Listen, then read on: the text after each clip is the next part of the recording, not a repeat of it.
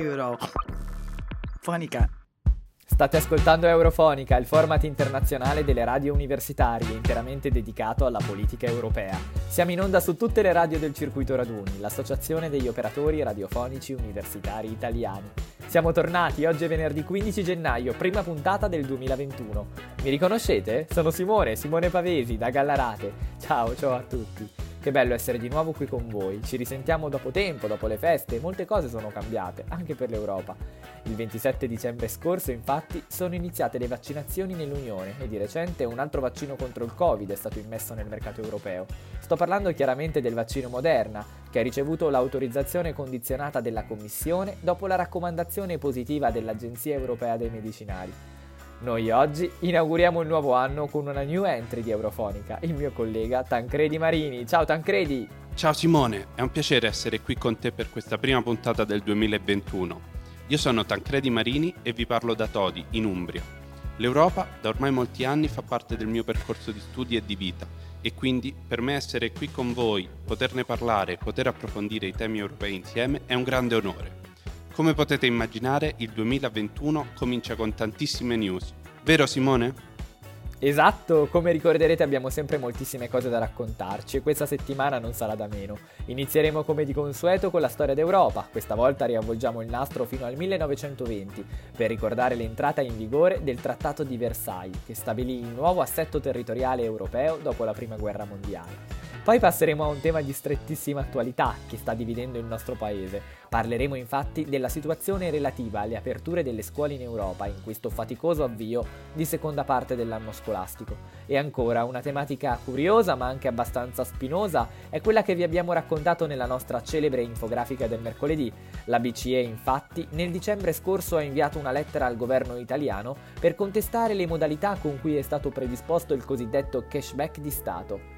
Torneremo poi ad affrontare il capitolo Brexit per la prima volta dopo la fine del periodo di transizione e dall'entrata in vigore del Trade and Cooperation Agreement.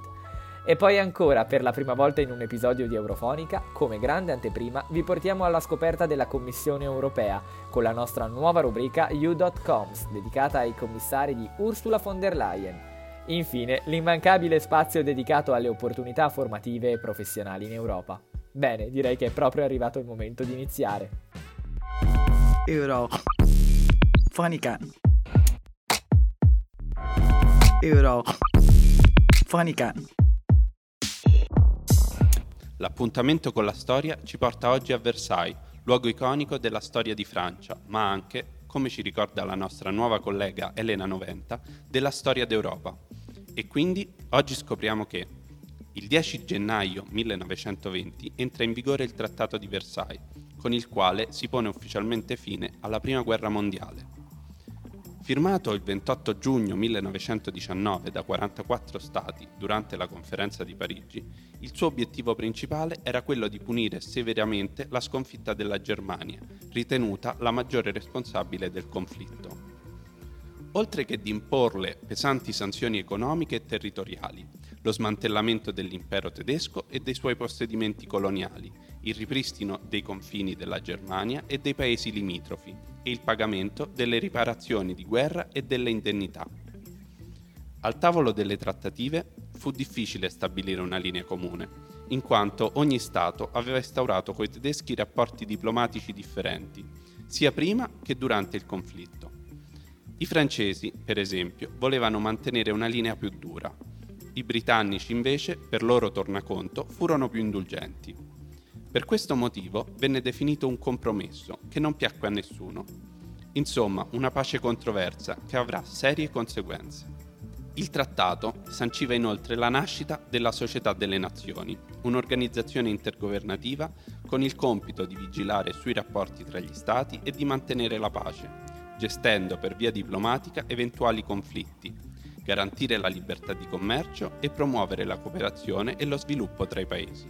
La Società delle Nazioni per dieci anni mantenne il più possibile la stabilità, la pace, il dialogo e la collaborazione tra gli Stati aderenti.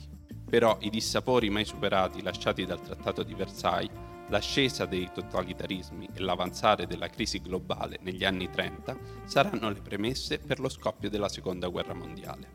Sebbene la Società delle Nazioni abbia fallito nel suo compito principale, cioè garantire la pace fra gli Stati, fu un'esperienza positiva che aprì le porte alla creazione successiva delle Nazioni Unite. Eurofonica.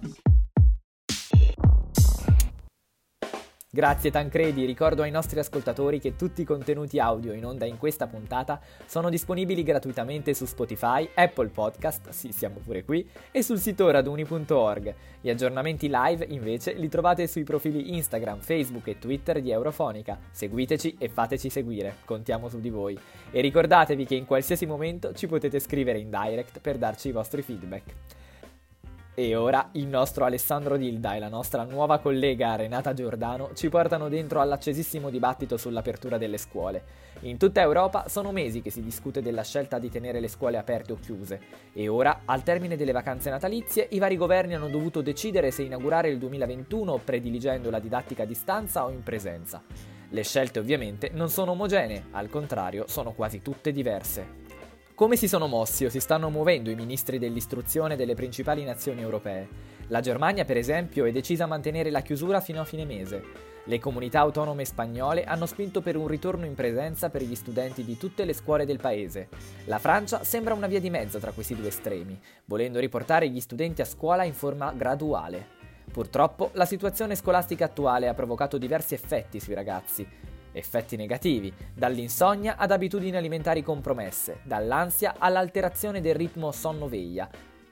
E non dimentichiamoci della più scontata ansia accompagnata da sbalzi di umore. E allora cominciamo a fare un po' di luce su questo tema così delicato con il contributo di Alessandro e Renata.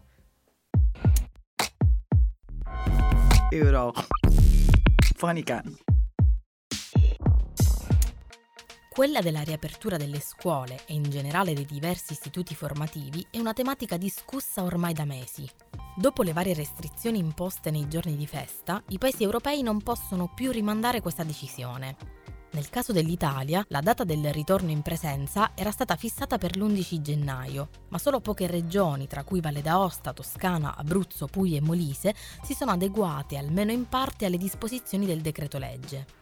Tutte le altre hanno prolungato di qualche giorno o addirittura di settimane la sospensione della didattica in presenza. La Sardegna pare essere l'ultima regione italiana che vedrà i propri studenti ritornare tra i banchi, probabilmente il primo febbraio. E gli altri paesi europei che decisioni hanno preso in merito alla didattica? In Francia la situazione è davvero complicata, data la recente proroga del lockdown fino a fine mese. Ce n'era stato uno già a fine ottobre, terminato poi a novembre, e in quell'occasione il governo di Jean Castex aveva deciso di tenere aperte le scuole, chiudendole solo dal diciannove dicembre al quattro gennaio. Al momento, dunque, gli studenti sono appena rientrati in classe. Una decisione che in questi giorni viene nuovamente discussa, soprattutto per via dell'eccessiva lentezza della campagna di vaccinazioni, sommata al numero di contagi sempre crescente, ha messo in allarme il paese. A complicare ulteriormente le cose è un'epidemia di aviaria che si sta diffondendo soprattutto nella zona meridionale della Francia, tra Occitania e Vasconia. La Germania invece ha tagliato la testa al toro, estendendo il suo lockdown nazionale fino al trentuno gennaio. I ministri dell'istruzione dei sedici Länder della Repubblica Federale si sono riuniti in videoconferenza e hanno riconfermato che le condizioni sanitarie sono ancora molto difficili. In base alla legge fondamentale tedesca, ad ogni Land spetta decidere sull'organizzazione scolastica. Questo spiega come mai, nonostante la maggior parte dei Länder abbia sospeso le lezioni in presenza fino al ventinove gennaio, alcuni stati federati abbiano previsto misure diverse. In particolare, se in Baden-Württemberg si auspica che gli asili e la scuola primaria possano riaprire il diciotto, i cancelli restano chiusi in Brandeburgo fino al ventidue, mentre a Berlino ci si prepara per una didattica integrata a partire dal venticinque. E poi c'è la Spagna, uno dei paesi europei che ha adottato le misure di restrizione meno severe durante il periodo natalizio. El País, la testata principale del regno, scrive che la Spagna teme di essere colpita da una terza ondata. Ad ogni modo, per il momento resta l'apertura delle scuole. Trattandosi di uno Stato costituito quasi completamente da comunità autonome, c'è da considerare che parte delle scelte non dipendono da Madrid. In Catalogna, per esempio, il governo intende proseguire con la didattica in presenza, ma gruppi di esperti catalani, tra cui epidemiologi e genetisti, stanno richiedendo alla Generalitat il ritiro degli studenti per limitare il più possibile l'aumento dei contagi. Anche il governo basco ha già deciso di proseguire in presenza. Entro il quindici gennaio tutti gli studenti torneranno sui banchi di scuola, universitari compresi. L'Irlanda, al contrario, segue il modello tedesco, tenendo chiusi gli istituti nel mese di gennaio, definito dagli esperti come il periodo più impegnativo. Le divergenze di pensiero sulla riapertura o meno delle scuole ci sono in ogni paese, così come sono diverse le linee guida adottate dai governi locali. Nonostante la fermezza nelle decisioni prese, non si esclude che queste possano cambiare improvvisamente. Ma tutto ciò cosa implica per i giovani studenti europei? Abbiamo visto come l'emergenza sanitaria abbia cambiato radicalmente i contesti di vita di bambini e ragazzi per via della chiusura delle scuole da fine febbraio duemilaventi ad ora, fatta eccezione per una breve ripresa autunnale comune. Tutti gli studenti europei hanno vissuto l'introduzione dell'ormai nota didattica a distanza, il confinamento nelle proprie case, la drastica riduzione dei contatti in presenza con i propri compagni e la sospensione di tutte o buona parte le attività sportive o di svago. Gli studi condotti da Mental Health Foundation e Mind hanno affermato che manifestazioni di stress dovute alla durata prolungata dell'emergenza, la noia, l'informazione inadeguata, la mancanza di spazio personale a casa e le difficoltà finanziarie della famiglia possono avere conseguenze negative e durevoli su bambini e adolescenti. Ansia e alterazioni dell'umore sono stati tra i disturbi più comuni tra bambini e ragazzi nell'ultimo anno. L'assenza delle precedenti abitudini ha provocato dei cambiamenti a livello comportamentale. In particolar modo, nei paesi germanici e baltici è stata riportata una variazione nel ritmo sonno-veglia. In tutta Europa, almeno un genitore su dieci ha notato un cambiamento nelle abitudini alimentari dei figli. Insomma, gli Stati europei sono ancora nel bel mezzo della battaglia contro il covid diciannove, ma su questo fronte a farne le spese sono, ancora una volta, gli studenti. Alessandro Dilda da Novara e Renata Giordano da Catania per Eurofonica. Eurofonica. E adesso è tempo dell'infografica della settimana. Un'altra new entry della redazione italiana di Eurofonica, Nadia Antentic, ci ha spiegato i contenuti della curiosa lettera che la B C E, la Banca Centrale Europea, ha inviato al Ministero dell'Economia italiano di recente.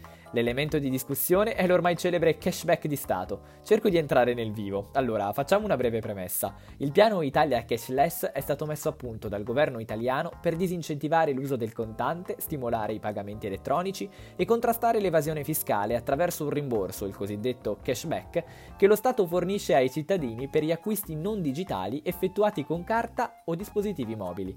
La fase sperimentale del programma si è chiusa il trentuno dicembre del duemilaventi, dal primo gennaio di quest'anno è entrato a regime e terminerà il trenta giugno duemilaventidue. Adesso arriva la parte più bella.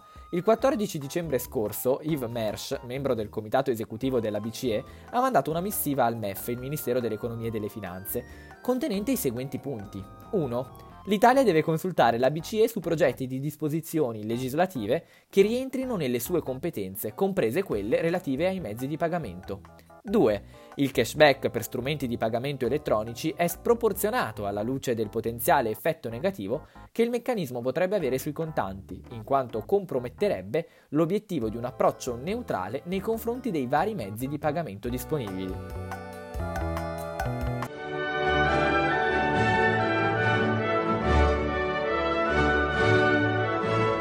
Eurofonica! Eurofonica!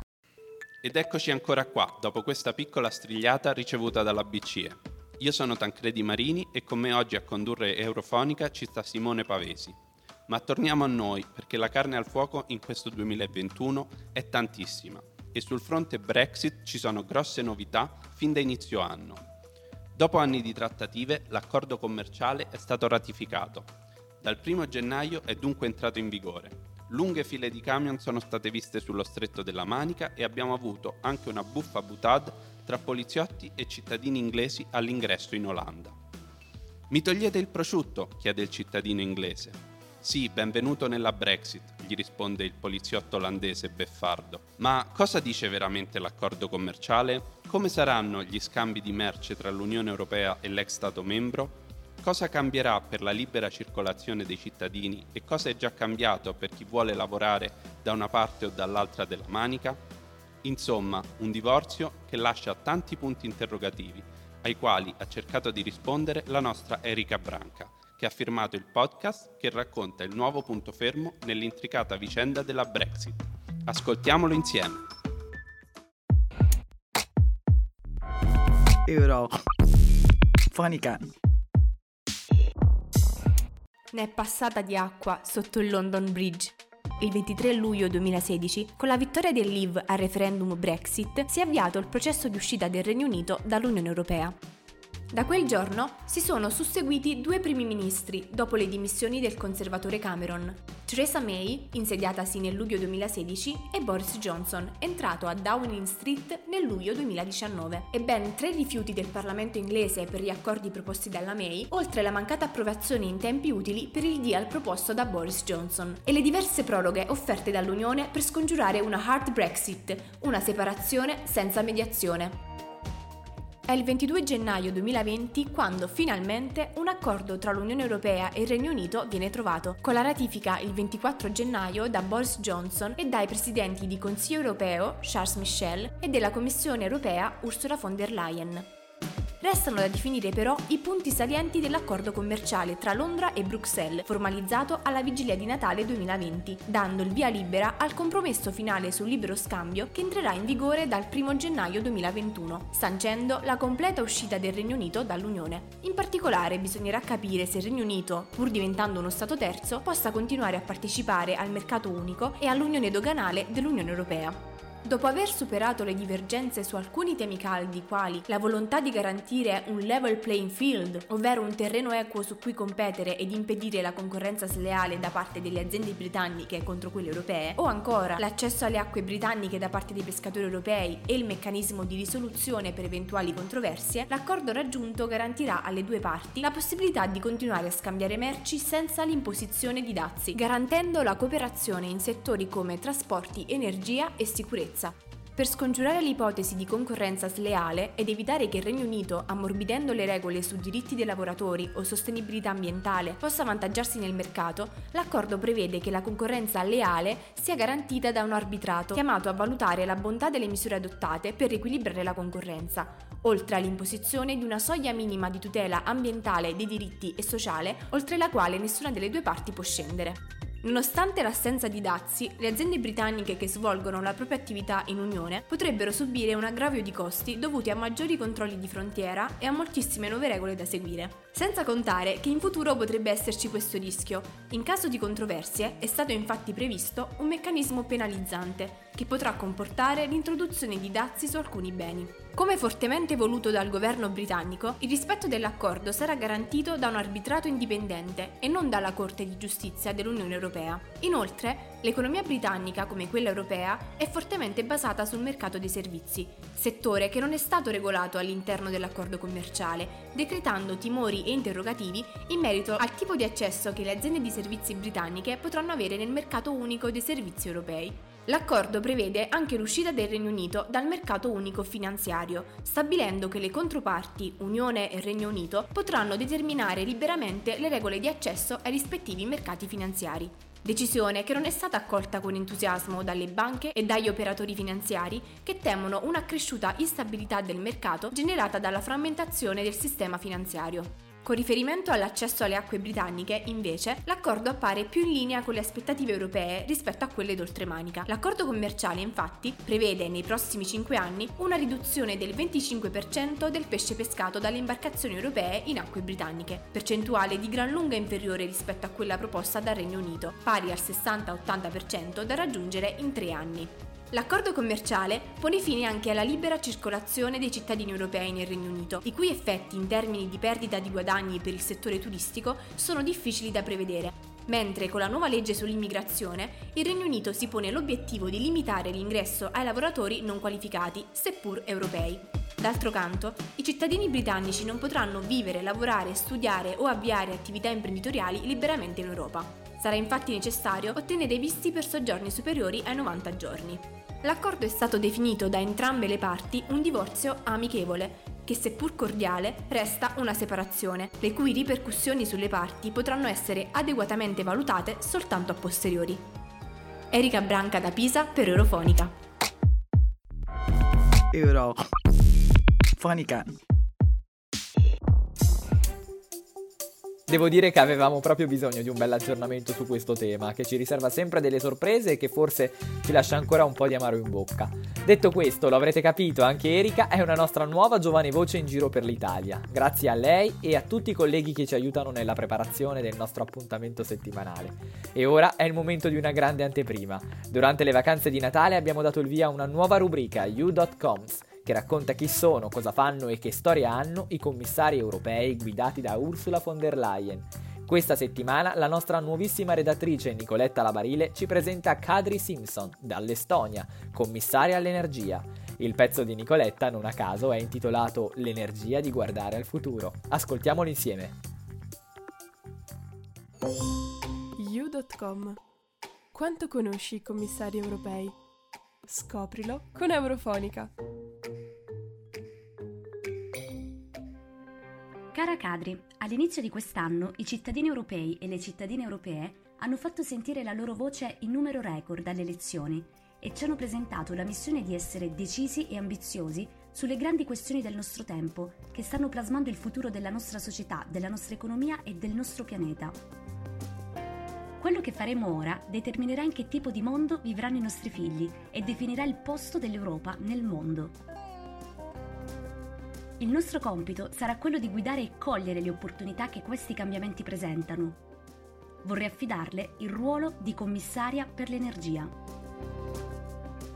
È il primo dicembre duemiladiciannove e Ursula von der Leyen, presidente eletta della Commissione europea, con queste parole affida a Kadri Simson il ruolo di commissaria per l'energia. La sua mission è determinante per la realizzazione del Green New Deal, cuore della nuova visione d'Europa firmata von der Leyen. Ma chi è Kadri Simson e perché proprio lei?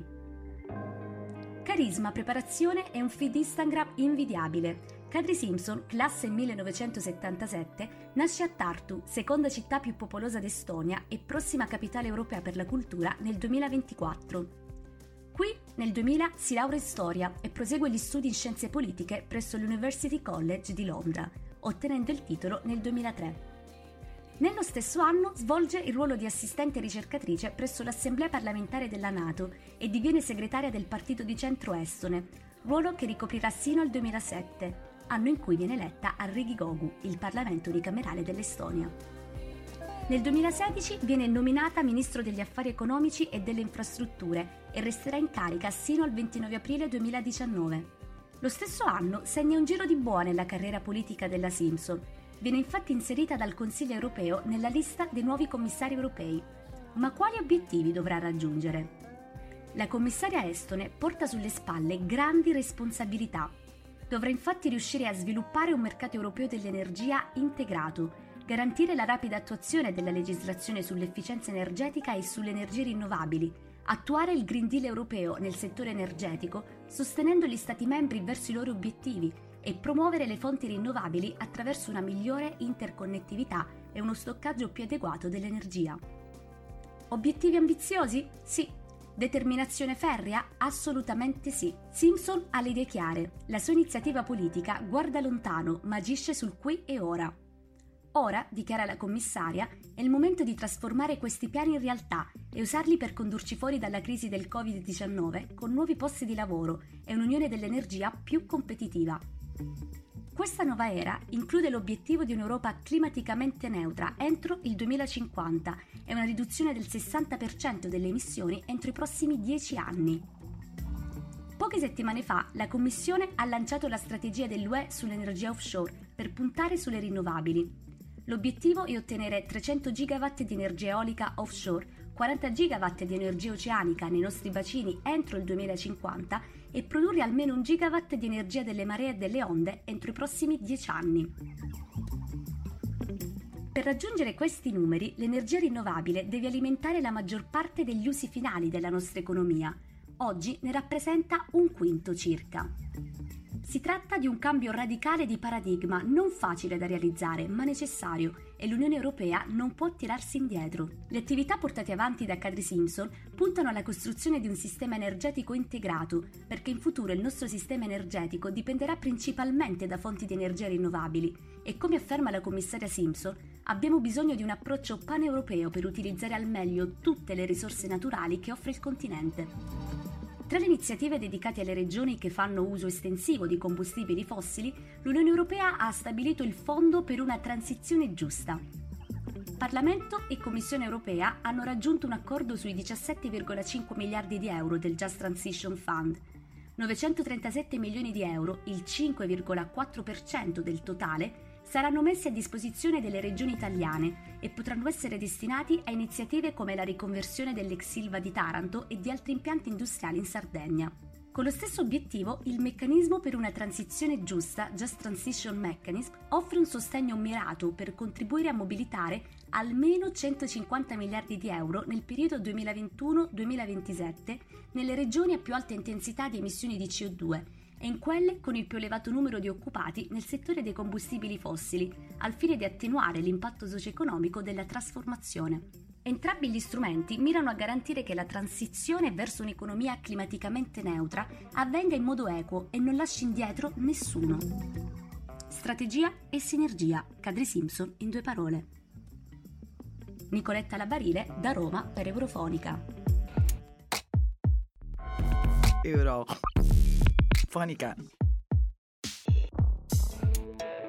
E adesso è proprio arrivato il momento di darvi qualche chicca sulle opportunità lavorative e formative nella nostra Europa. Pensate, l'O C S E, l'Organizzazione per la Sicurezza e la Cooperazione, offre tirocini non retribuiti ma con parziale rimborso per le spese di soggiorno nel paese della sede di lavoro. I tirocini hanno una durata variabile dai due ai sei mesi e si possono svolgere durante tutto l'anno. Alcune application scadono già il diciassette gennaio, altre alla fine del mese o nella prima metà di febbraio.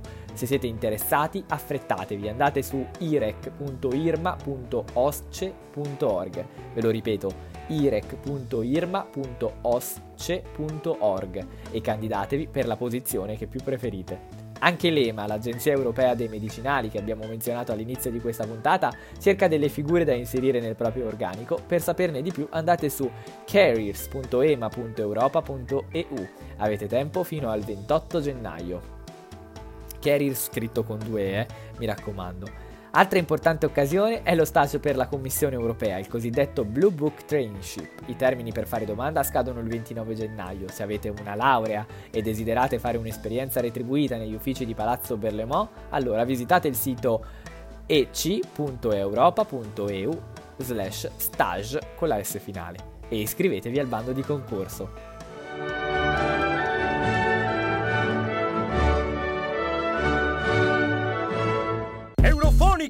Eurofonica. E con queste belle proposte di cui ci ha parlato Simone siamo arrivati alla fine di questa prima puntata del duemilaventuno.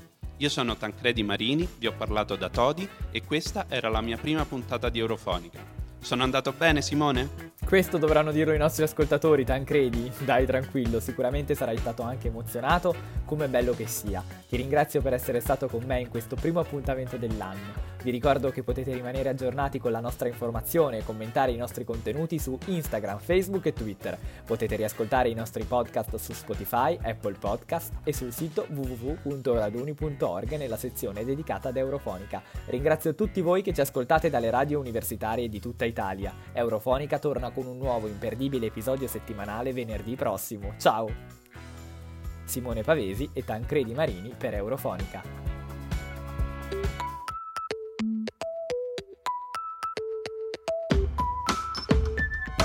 Eurofonica.